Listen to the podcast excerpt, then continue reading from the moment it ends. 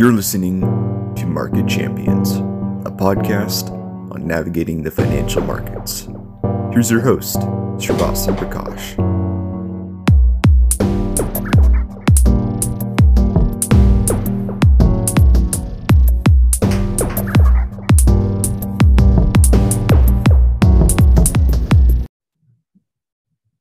Hey everyone, welcome back to another episode of Market Champions. Today we've got Jim Leitner. Jim Leitner is the founder of Falcon Management, a family office. He was featured in Steve Jobney's famous book, Inside the House of Money.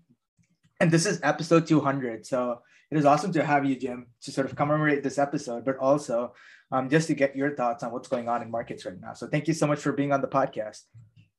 Hi, Sri. Happy to be here. Happy doing this again. Second time with you. Yep, second time. So this is awesome. And so, Jim, so the one thing that's on everyone's minds right now is this Russia-Ukraine situation and how this plays out. So how are you thinking through the situation? And, you know, from a market perspective, are there any risks that have not been priced in yet where, you know, there might be an opportunity? You know, risks that have not been priced in is really a hard question. I think that we don't have common knowledge yet how these risks are going to play out. You know, we know we're in the middle of a war, and now there are different paths that people are putting probabilities on, like, you know, a ceasefire might happen soon or not soon. You know, the war might get worse or not worse. So I don't think those are risks that are not known. I think they're just very hard to put odds on. My personal view is that, unfortunately, it feels to me that the next 2-3 weeks are going to still be very, very rocky and very rough in the Ukraine. I don't see the Russian government pulling back. I don't see them changing their pounding of cities rather than engaging in, you know, aggressive forward move. It seems to me that just using its artillery to just destroy cities and try to break the spirit of the Ukrainian people. And so my fear is that this is going to last another 2-3 weeks, during which period of time we're going to have a lot more negative news. And, you know, I think the markets are a little bit maybe too optimistic that things are going to work out better than what I expect. I mean, we could see that in commodity prices. You know that about, I don't know, 10 days ago or so, oil prices on Brent shot up and went to over 130. Then we collapsed back down to just under 100. And now we're back at 116. You know, so it feels like the market's unsure. Where are we going next? Are we going back to test the highs again? Or are we going to break down? And, you know, when I look at that and I put the probabilities that I see, which is that things get slightly worse rather than better over the next 2-3 weeks, it confirms to me that I want to continue to trade commodities from the long side. Yep. And, you know, in your recent interview with Alex Gurevich on Real Vision, you sort of, you mentioned that, you know, you've been buying some ags, the BCOM AG, which is the agricultural subindex of the Bloomberg Commodity Index. And so do you sort of have an update on that trade? And, you know, sort of as I guess the outlets of that trade, have you been looking at, say, fertilizers, et cetera, which have also been going through the roof at the moment? Right. Well, you know, I think the ag trade is just at its beginning. You know, the oil trade is somewhat more dependent on economic growth. And we have the Fed, which is raising rates aggressively. And in the last couple of days has actually kind of induced rates to skyrocket even more, you know, going from kind of built-in 25 basis points to a much larger probability of maybe we'll be seeing some 50s. So, you know, oil is probably something that in a panic goes higher too, but ags, I feel, have very little to do with what the Fed is doing. You know, people have to eat. Yeah. Doesn't matter where interest rates are. And, you know, after the war started, I started looking at agricultural exports from Ukraine and from Russia. And I realized that you know, they were very large agricultural exporters. So, you know, in terms of wheat, Russia is the largest exporter, Ukraine's the fifth largest. In terms of corn, they're high up there. Also in terms of sunflower seed oil, which is used way more than we would expect. And very large percentages come from the Ukraine, which is a huge sunflower seed producer. You know, it made me kind of think that that trend of higher ag prices is going to continue. I don't think it's all built into prices yet. It also coincides with the climate change droughts that we're having in other parts of the world. You know, so Brazil's had less rainfall than we'd expected. The US West has less rainfall. You know, all those things are, I think, leading to, you know, potentially much higher prices. Some of the investment banks, for example, on corn are calling for prices as high as 12. We're now at 7.5. So, you know, those are not built into options yet. You can definitely buy options that can make you multiples of the premium you pay to take advantage of something like that happening. And, you know, with the very defined downside, you're paying your options premium. The other thing that I think people haven't really focused on enough is that these higher prices for ags are causing real pain around the world. You know, Turkey, Lebanon, Egypt, Bangladesh, they're all very large exporters. 60% or more of their grain exports come from Russia and Ukraine. That is really difficult to replace when, you know, it's not clear how much of Ukrainian grain can even get out of the country. You know, it's hard enough to plant in the middle of a war. It's hard enough to harvest, but then you still have to get it from your farms to ports to ship it out. And right now with the Russian advance along the southern front, you know, you're seeing Ukrainian ports coming under tremendous pressure. And, you know, I think this could lead to higher inflation in these countries, but also in terms of politics, it leads to, you know, people being in the streets, people are suffering, people are wanting change from their government. I mean, you know, some of the analysis that goes back to the Arab Spring, you know, had to do with higher food prices at the time. People said, you know, the reason the Arab Spring happened was that we had had food inflation, people felt food insecure.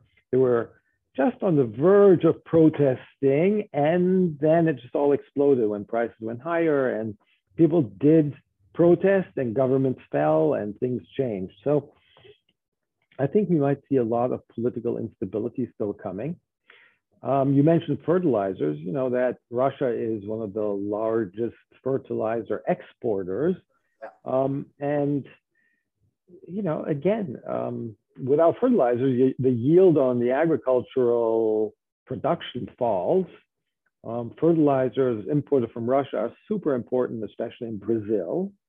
So, you know, this war has worldwide implications. And, you know, I think the ag market kind of pulls them all together in one price.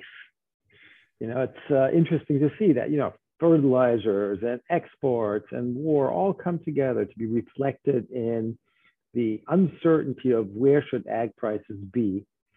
And I see kind of like a fat tail distribution, and that on the side of much higher prices, the probability is asymmetric compared to much lower prices. You know, like we're not suddenly going to grow a lot more corn or a lot more wheat and replace the production lost. So I continue to say that one needs to buy BCOM ag or individual commodities. I've started buying soybean oil call options, thinking that you know, as sunflower seed oil starts becoming more difficult to source, people switch. So, you know, it's in general vegetable oils that I think will bear the brunt. And since there's a reasonable liquid futures market in put in oil, you know, with options, it's a place to take a position. Okay. Mm-hmm. I think, you know, the war also shows, you know, some really interesting European sovereignty issues. So, you know, we've had over 2 million refugees, 1.6 or 1.7 million fleeing into Poland. And they're bringing with them cash in their pocket, hryvnias, you know, and they need to eat. They need to buy themselves, you know, necessities of life, even though the Poles and the Romanians and the Germans, people who've been taking in refugees have been incredibly generous. But, you know, at some point, people need some cash. And it's really interesting that, you know, the European Central Bank has actually not been able to provide liquidity in the cash market for euros to Ukrainian refugees. All that has happened at the regional level with non-euro banks. It's interesting that, like, the Polish Central Bank is working with the Polish State Bank on providing approximately the equivalent of 300 euros to refugees against hryvnia. So who's taking that exchange risk, right? It's the Polish Central Bank taking the exchange risk, because no one really knows what a currency from the Ukraine is worth in the middle of a war, right? I mean, officially it's fixed at the pre-war price, but in the market at the border, you know, I hear that the price is now 300% higher, and who knows where it really could be. And, you know, the fact that the Polish Central Bank, which is not part of the ECB, European monetary system, is able to react quickly and come up with a plan on how to support the refugees. It's kind of interesting in that, you know, the wealthy ones, Germany, France, Italy, all the ones who are part of the ECB, you know, have still just dithered around the edges because, you know, they don't want to be accused of doing monetary policy easing by, you know, by taking in hryvnia at an exchange rate that they determine and taking that risk. You know, they are looking for some fiscal authority, some government authority to take that risk on. It just tells you that sometimes when you build institutions, you don't think about all the problems that can occur, and you then structure them in such a way that, you know, when problems occur, they're not able to respond quickly and effectively. Whereas, you know, the Polish Central Bank actually has done a really good job. I gotta really give them credit that, you know, they stepped up to the plate. They see a problem, they're addressing it, finding it, trying to figure it out. So, you know, it kind of, if you had to put kind of a grade, like you give the Polish Central Bank an A and you give the ECB a C, and you say, you know, it just doesn't make me think that Europe has figured out how to use its economic might in a way that makes the world a better place. Yeah, I agree.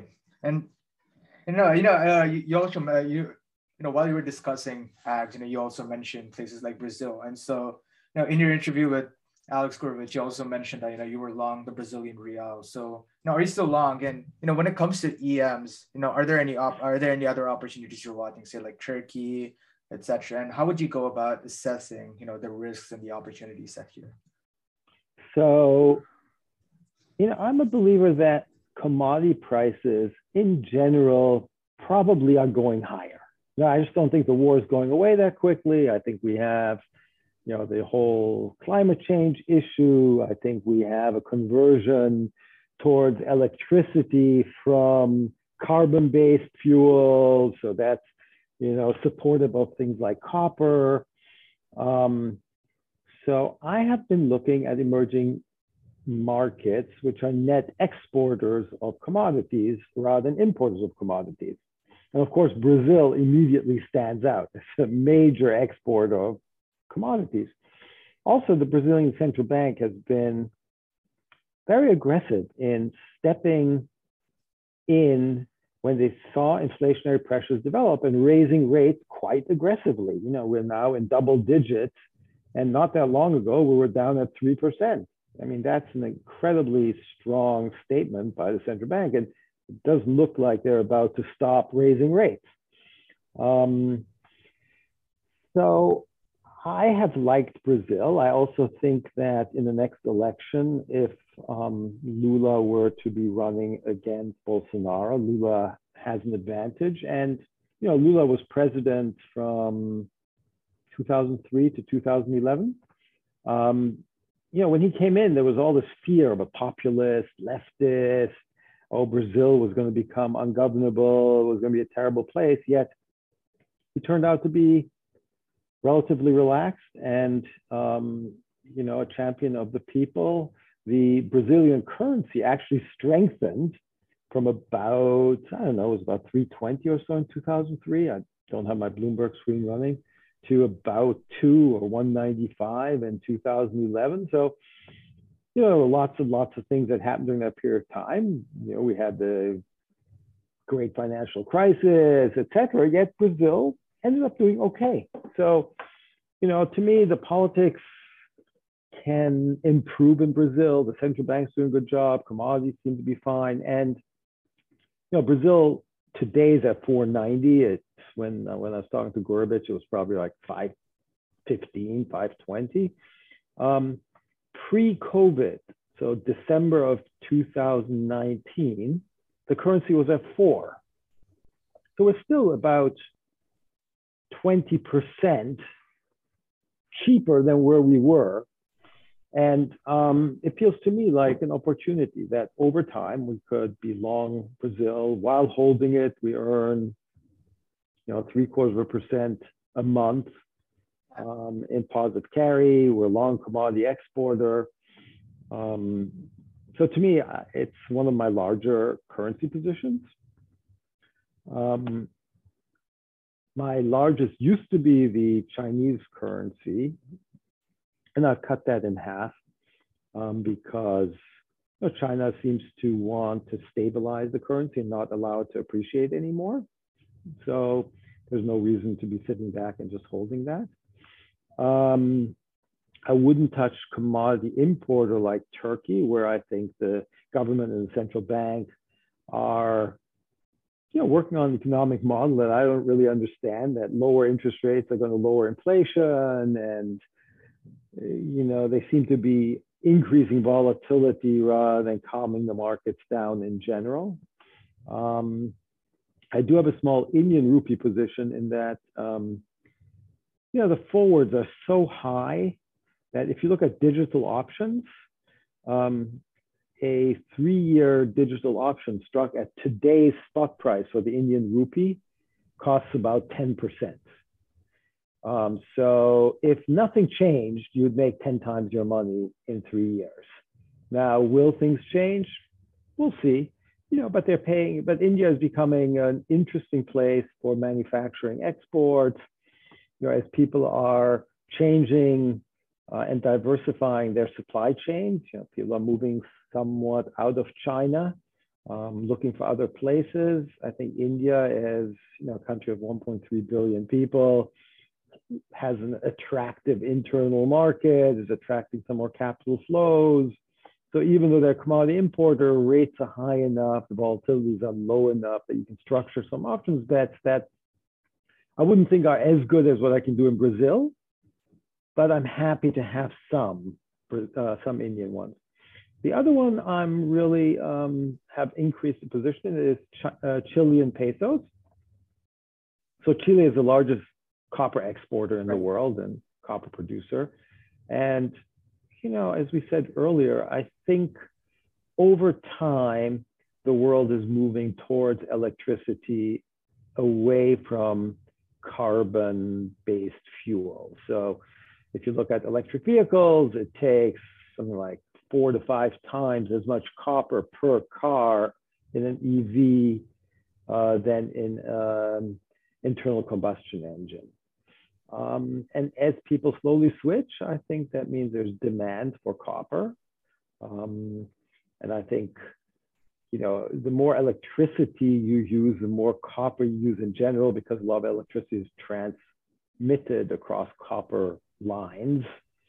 So, you know, it might not be as clear a case as some of the other currencies, some of the other commodities, but, you know, for the long term, I kind of think copper is fine. And Chile, again, has a positive carry. Interest rates are high. The central bank was quite aggressive at raising rates about 6 weeks ago. So I have been building up a portfolio of long emerging market currencies, mainly using options, digital options, which I think price quite well. And I think it fits into my view that in the big picture, the next 10 years will be a dollar negative time. You know, we've seen the dollar go up now for about 10 years or gone sideways the last 1 year. It obviously depends on which dollar you look at. Like I said earlier, dollar Brazil went from 4 to 5 or 5.60 at the highs, 5.60, 5.70. But, you know, the things are changing. Number one, historically, when the Fed has started actually raising rates has been when we saw the peak in the dollar. Maybe this time it'll be different. Maybe this time the dollar will continue to appreciate. But then the question, of course, always is against which other currency? You know, one of the reasons the dollar has looked like it's appreciating so much is that the euro has always been a big part of the basket against which you measure the dollar. And the euro has been super weak because, you know, they've had these negative interest rates. They seem to have quite a few problems in trying to figure out, you know, what Europe stands for. But I think things have changed in there too with this Ukrainian war situation. Germany has finally, I think, turned the corner and given up the what they call the Schwarze Null, which is the kind of like fiscal non-expansion, you know, over the cycle, basically don't have any fiscal deficits. And I think, you know, Germany is now willing to spend significantly more money on defense. And Germany is willing to spend significantly more money on energy independence from Russia. And that means that, you know, they'll be building new ways to use solar, wind, other alternative things. Maybe they will not shut down the nuclear power plants as they had planned to do.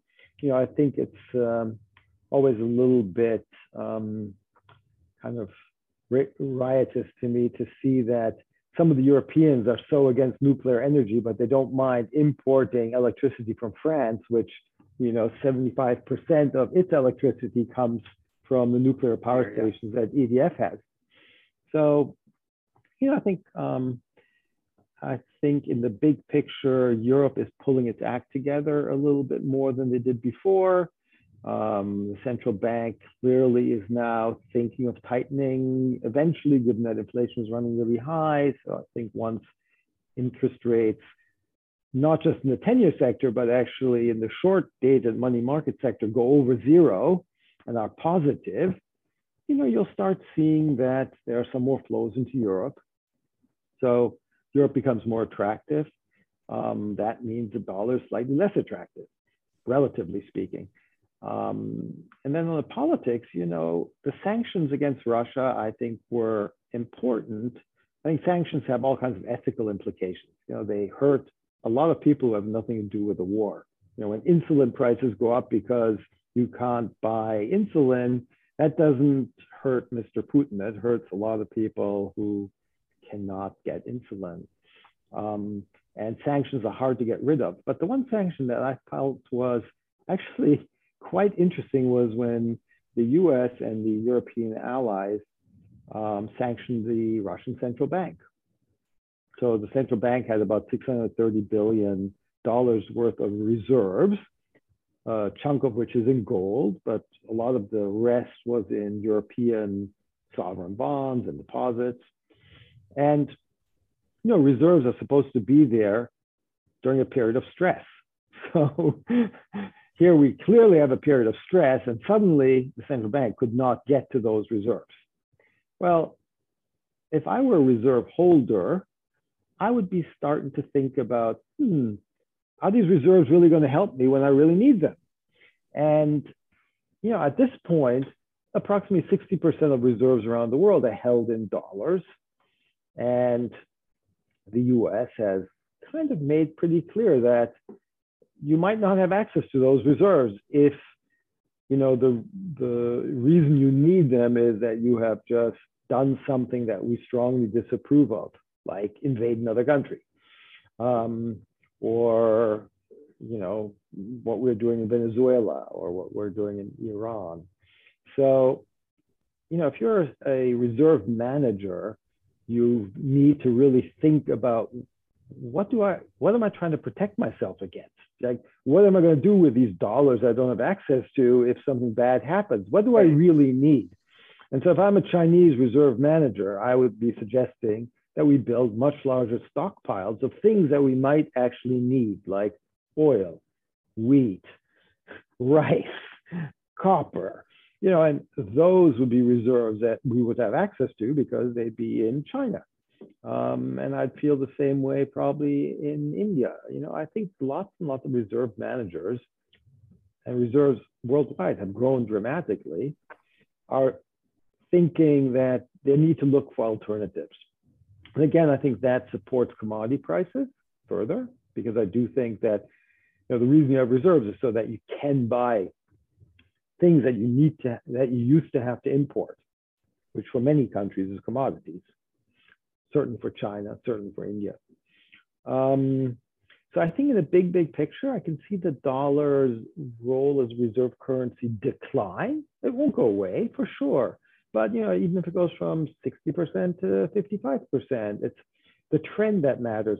Financial markets tend to price changes, not absolute levels. So, you know, as people start unwinding some of that, then I think we could see a dollar decline over a multi-year period. So I am looking for places outside the US to put currency bets on. And that's why I'm right now long these emerging market currency bets, but I have not yet bought developed market currency bets. I have not bought the euro, I've not bought the Swedish kroner.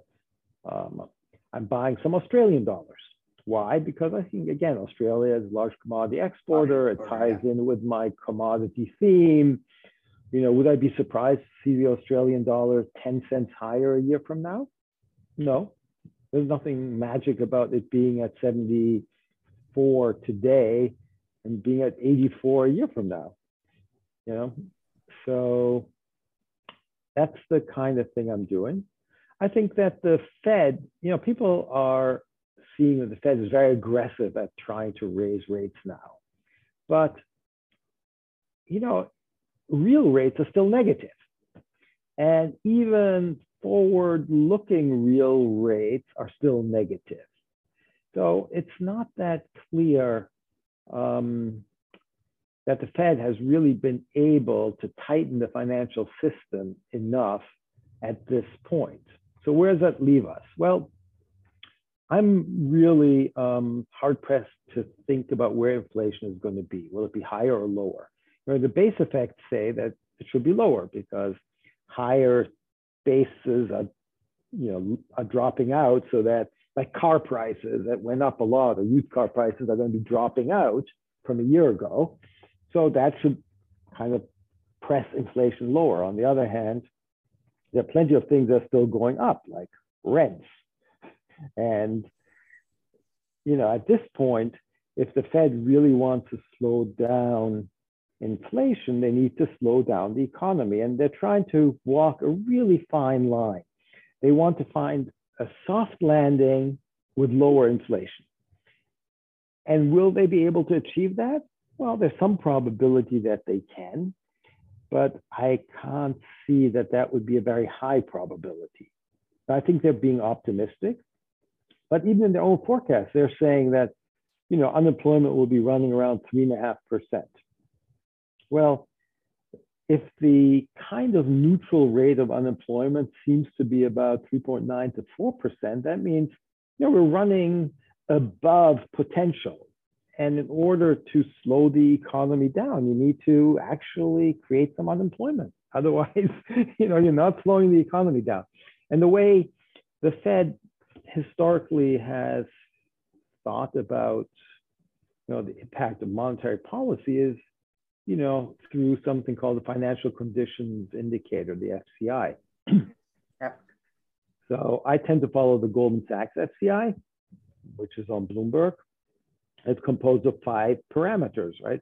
Short interest rates, long interest rates, credit spreads, the value of the dollar, and the level of the equity market. So you have those 5, and all together, you know, if equities drop, well, the financial conditions get tighter because that means there's less investment, and you know, some of the animal spirits are gone. People will not be hired as much. If interest rates go up, same thing. You know, if credit spreads widen, the same thing. If the dollar goes up, that tends to slow the economy down because it's harder for us to export. So if you look across those indicators, yes, the FCI from November when the Fed, when Powell, for the first time, kind of started talking a little tough, has become more restrictive. So at that time, the Goldman Sachs financial conditions indicator was at about 97 or 0.97. I'm not sure how they scale it. And now it's at like 0.98. So it's gone up 1%. Yet, you know, about 5 days ago, it was at 98.5, and it's dropped back down to 98. And the reason being that the equity market just rallied, you know, 6% or so in the last 5-6 days, trading days. So yeah, it's very hard for the Fed, it seems, to actually really move the FCI higher without seeing the stock market drop. The FCI seems to be willing to go higher much more easily when the stock market drops. The increase in interest rates does not seem to have tightened the FCI by enough to really slow inflation down. So if you think that they're going to have to raise rates further in order to raise the FCI, at some point, the stock market will be vulnerable again. And to me, that's going to be another dollar negative, because I think part of the reason the US stock market has outperformed so much over the last 10 years, when you compare it to the European stock market, for example, it's up, what, like 3 times what the European stock market's up in the last 10 years, 12 years. Well, there's been a huge amount of foreign flow into US equities. I mean, all you have to do is look at the portfolio of the Swiss National Bank, which, you know, when you go on Bloomberg and you check Amazon or Apple and so on, you can just look at the largest holders and you find the Norges Bank, you know, the Norwegian investment fund, and you find the SNB, and those are just the tip of the iceberg. So I think European funds, insurance companies, central bank funds like the SNB and the Norwegian Central Bank have invested heavily and won the lottery because the dollar went up and the equities went up. So it's like a double whammy, right? I mean, they were just minting money during this period of time. On the other hand, if they start losing some confidence that the US equity market can stay at these kind of levels, you can also have the exact reverse ratchet effect where they sell some of their equities to move them into European equities. No, they don't bring them home necessarily. It doesn't mean that they buy Norwegian equities or Swiss equities if you're the SNB bank, but you know, they're still held offshore as reserves of the central bank, but now they're in European stocks rather than US stocks. Well, to do that, then they'd also have to sell the dollars associated with those stocks. So to me, this is also a slow moving process. This is not something where, you know, these type of holders suddenly from one day to the next turn around and say, oh, we're going to sell all our US stocks and move them into European stocks. But over time, I believe that we're going to see some of those flows happening, and they'll be dollar negative and US equity negative. And again, you know, as that starts happening, the dollar starts breaking down, you want to find currencies around the world that can do better. And so, you know, I've started with these emerging market currencies like we talked about earlier, but over time, I think that'll broaden out into some of the other G10 currencies that will look relatively attractive.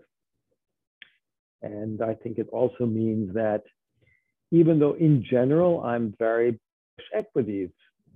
So, I mean, I always say that if you look back 30 years, you know, there've been about 6,600 trading days, 30 years times 220 trading days a year. Well, if randomly you had bought stocks, the S&P, on any one of those 6,600 days, you had about an 80% chance that stocks were higher a year later. So in general, you should be betting that, you know, unless you think the world has changed, you have an 80% probability, that's your baseline, that stocks are going to be higher, right? Unless it's a different world today, you should be betting that stocks are going to be higher. But I think, you know, one of the things that is different right now is that we have a Fed that's, you know, a headwind instead of a tailwind. It's not helping the market. It's actually saying, look, you know, we're trying to tighten the FCI. And tightening the FCI means we want to slow down growth. And if you slow down growth, you probably will be slowing down earnings. So if you put all that together, maybe this is one of those 20% years. You know, like maybe this is one of the years where the equity market doesn't go up. So, you know, it makes me a little bit cautious. I'm way more in cash than I used to be. I think I'm about 45% in cash now, compared to, you know, a much lower number during normal times. And I just want to be conservative. I just don't think that there's any reason to have a long bet on the US equity market for the next year. I mean, things change. And maybe the Fed will start being softer, but you know, right now the Fed's actually every day talking tighter. You know, Bullard is talking about 300 basis points in the first year. Powell was talking about doing 50s. You know, I'd be surprised if we don't see 50s. You know, of course, some of the forward curve is now building that in too, and the equity market still in the last 6 days has just gone higher. So it's kind of interesting, and I sometimes wonder how that's happening. Is that because people have lightened up by enough that they're sitting on enough cash, like I am, and there's a fear of missing out, and that suddenly people are saying, well, maybe things are going to be fine. The Fed's going to be able to, you know, thread the needle and create a soft landing with lower inflation, and the world will be perfect. It's possible, although I don't think it's a high probability bet. And I think that was a phenomenal answer. And you know, when you started off by talking about currencies, and when it comes to building a currency position, how do you think about, you know, building that basket of say spot versus forwards versus owning the options? In general, I prefer owning options because I like to hire the counterparty as my risk manager. I love the idea of knowing precisely how much I'm going to lose when I'm wrong. And I'm wrong all the time. So I have no fear of admitting that. You know, when I'm wrong, I'm wrong.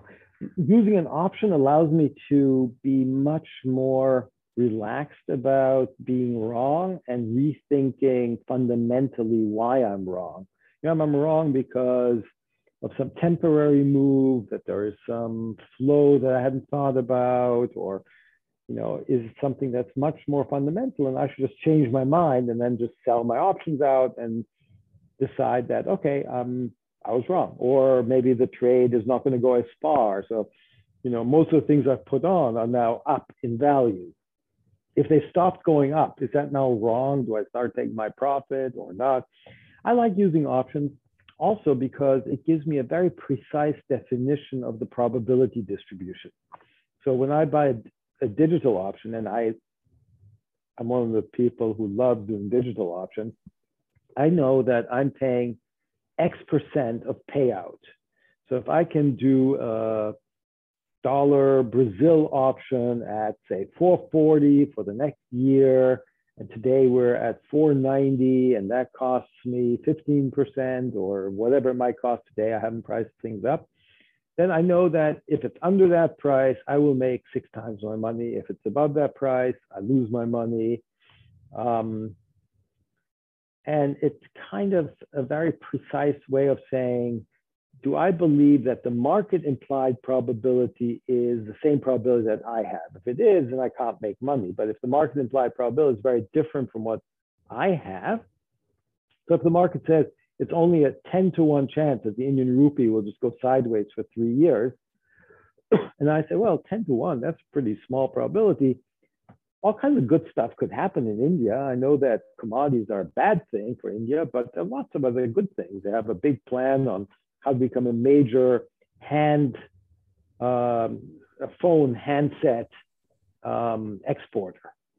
You know, if India trade manufacturing took off, manufacturing trade took off, it could have a large positive effect on the balance of payments. So, you know, I look at those kind of things and I say, well, you know, like, why would I be 90% sure that this will not happen? You're like, why is the market 90% certain that the Indian rupee will not be at the same level or approximately at the same level in 3 years?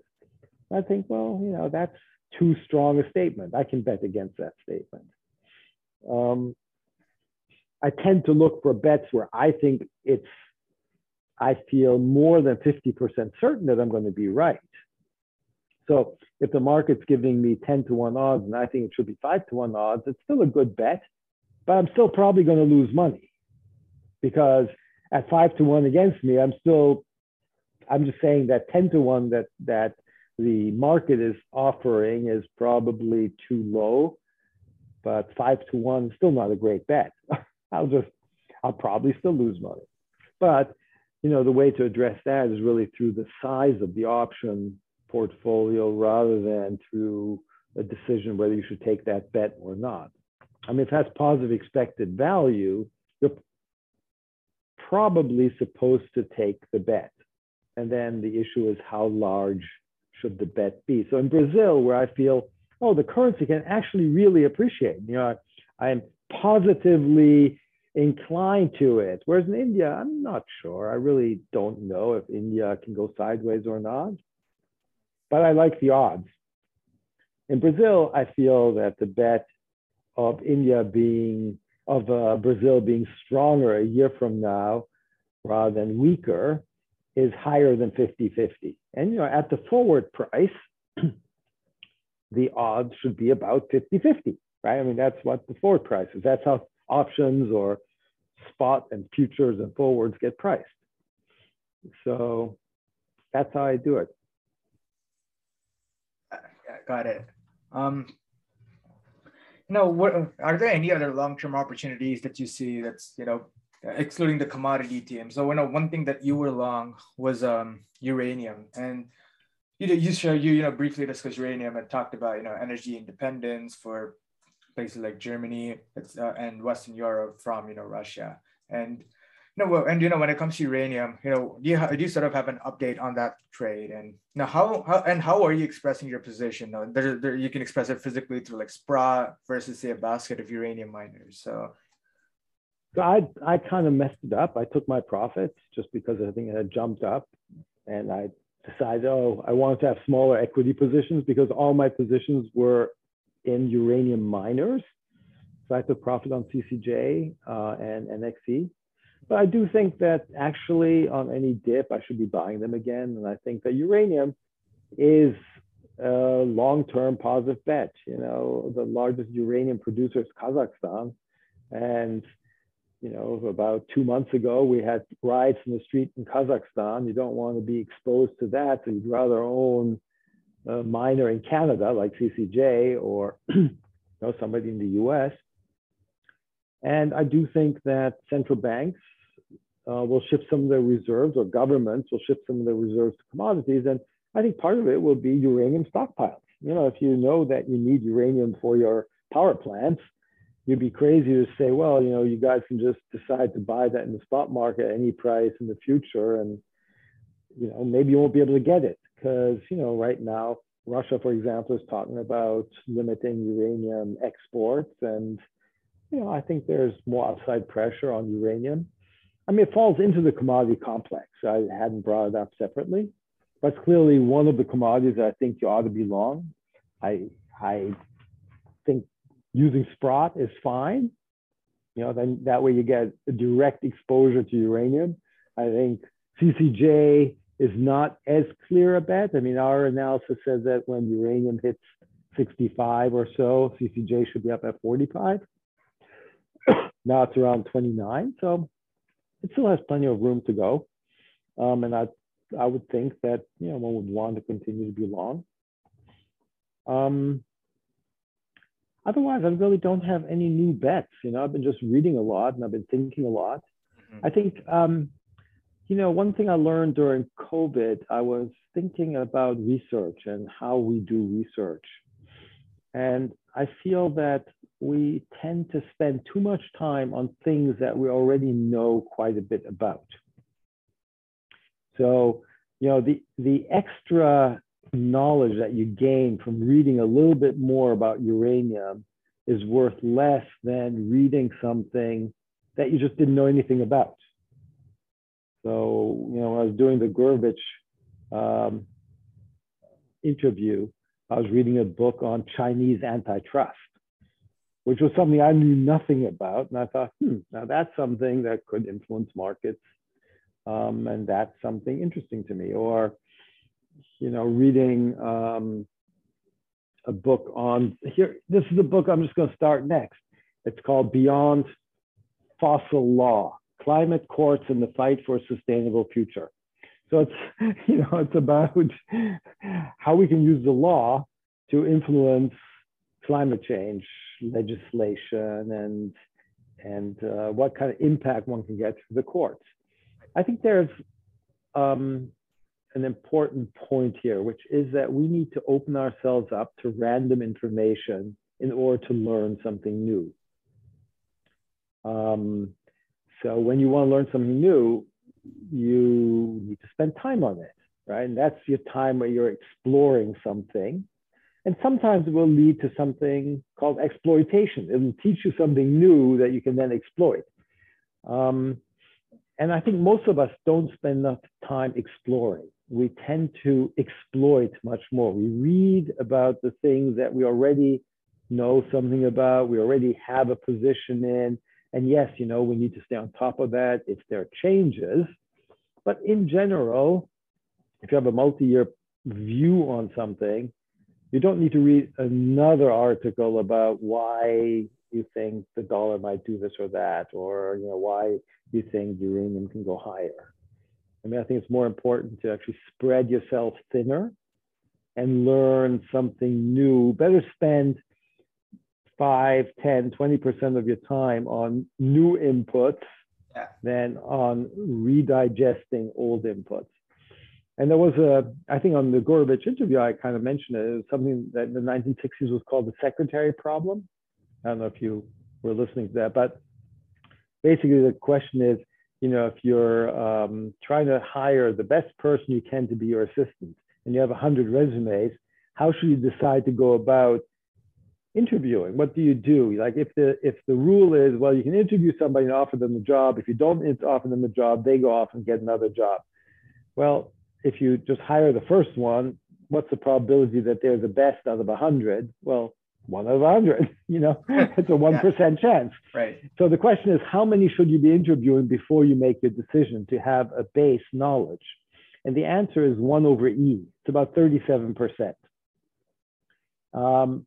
And the math is a little complex, but you can kind of think of it pretty easily. If you only had 3 resumes, right? If you just randomly chose, you'd have a 1/3 chance of hiring the best person.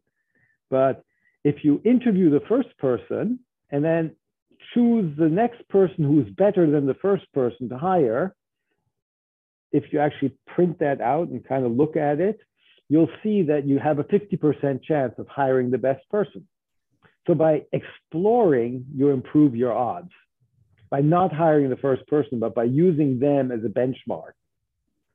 And if you Wikipedia it, you'll see it's called the secretary problem, because in those days, people weren't called their assistants. But, you know, so in the same way that this problem looks at 100 resumes, I think of, you know, a week having, say, 40 or 50 hours. And I should allocate about 37% to exploring. So I should allocate on a daily basis out of the 8 hours that I want to work, 2 to 3 to exploring new stuff, reading books that might not seem immediately to have something to do with trading, but might just give me a new idea and point me in the right direction. And I think it's really important, especially in finance, where, you know, finance is probably the most interdisciplinary applied study game that you can play in the world. You know, everything has some way of relating or having some application in finance. You know, whether you're reading a novel or you're reading psychology book or an economics book or political science or history or anything, you know, a legal book, there are always ways to kind of bring it back to finance and say, whoa, you know, like this is what this could mean in terms of trading. And so that means that there are infinitely many things to learn and be interested in. And as that happens, if you're a curious kind of person, I think you'll do well in finance. And I think, you know, you should very systematically think about, I want to opportunistically just read things that ex ante, I'm not sure they'll help me. But as I keep doing that, I mean, over the years, I will form mental models that will help me make better decisions in areas that maybe other people don't think are that important, you know, like literature. If you read War and Peace by Tolstoy, you don't think of it as any influence on investing, right? But when you think about, well, you know, here's Napoleon with all his armies invading Russia. Well, oh, maybe that's something to do with Russia invading Ukraine. Let me think if there's some kind of connection there. Yeah. The Russian general who keeps, who actually wins against Napoleon over time, you know, keeps being asked, what are you going to do when they approach Moscow? And his answer is always the same: time and patience. And I kind of think that's fantastic trading advice: time and patience. You know, we all have time. We all have. If we have patience, we're going to be much better at trading. I mean, you know, some of the advice that I've seen is the hardest thing in trading is sitting on your hands. Right. Like, it's so easy to convince yourself that you have a good idea. Let me just do something. But, you know, the 50-50 trades that you do just spur of the moment might not be the best ones for your long-term track record. So I think we learn by allowing ourselves to have random influences in our lives, and we should very systematically try to do that. Yeah. And you know, on that topic of, you know, picking up random, on that topic, you know, when it comes to trading effectively, you know, when you spoke to Kevin Muir on the Market Huddle podcast, you sort of mentioned the importance of curating information to maximize signal and minimize noise. And you know, what is your top advice in managing this process and trading effectively, considering that, at least, you know, at the current moment, you know, there is a lot of noise relative to signal, you know, with the war, with everything that's going on. So now, how do you think about curating information to maximize the signal to noise ratio? So I think the word curating really is related to curator. You know, a curator is the person who in a museum decides what to hang, how to create shows, etc. And I feel I have curators around the world. So all the people I deal with know that I want to know from them where they see a signal, where they see something of value. So, you know, I get about 2,000 emails a day. Do you think I can read 2,000 emails a day? No way. I probably don't read more than 25. But when my salesperson from Goldman Sachs calls up and says, "Ooh, we put out a really interesting piece on Latin America, and these are our views now," then I'll make sure to read that one, because they're telling me that there's signal in there. They've spent time doing the research.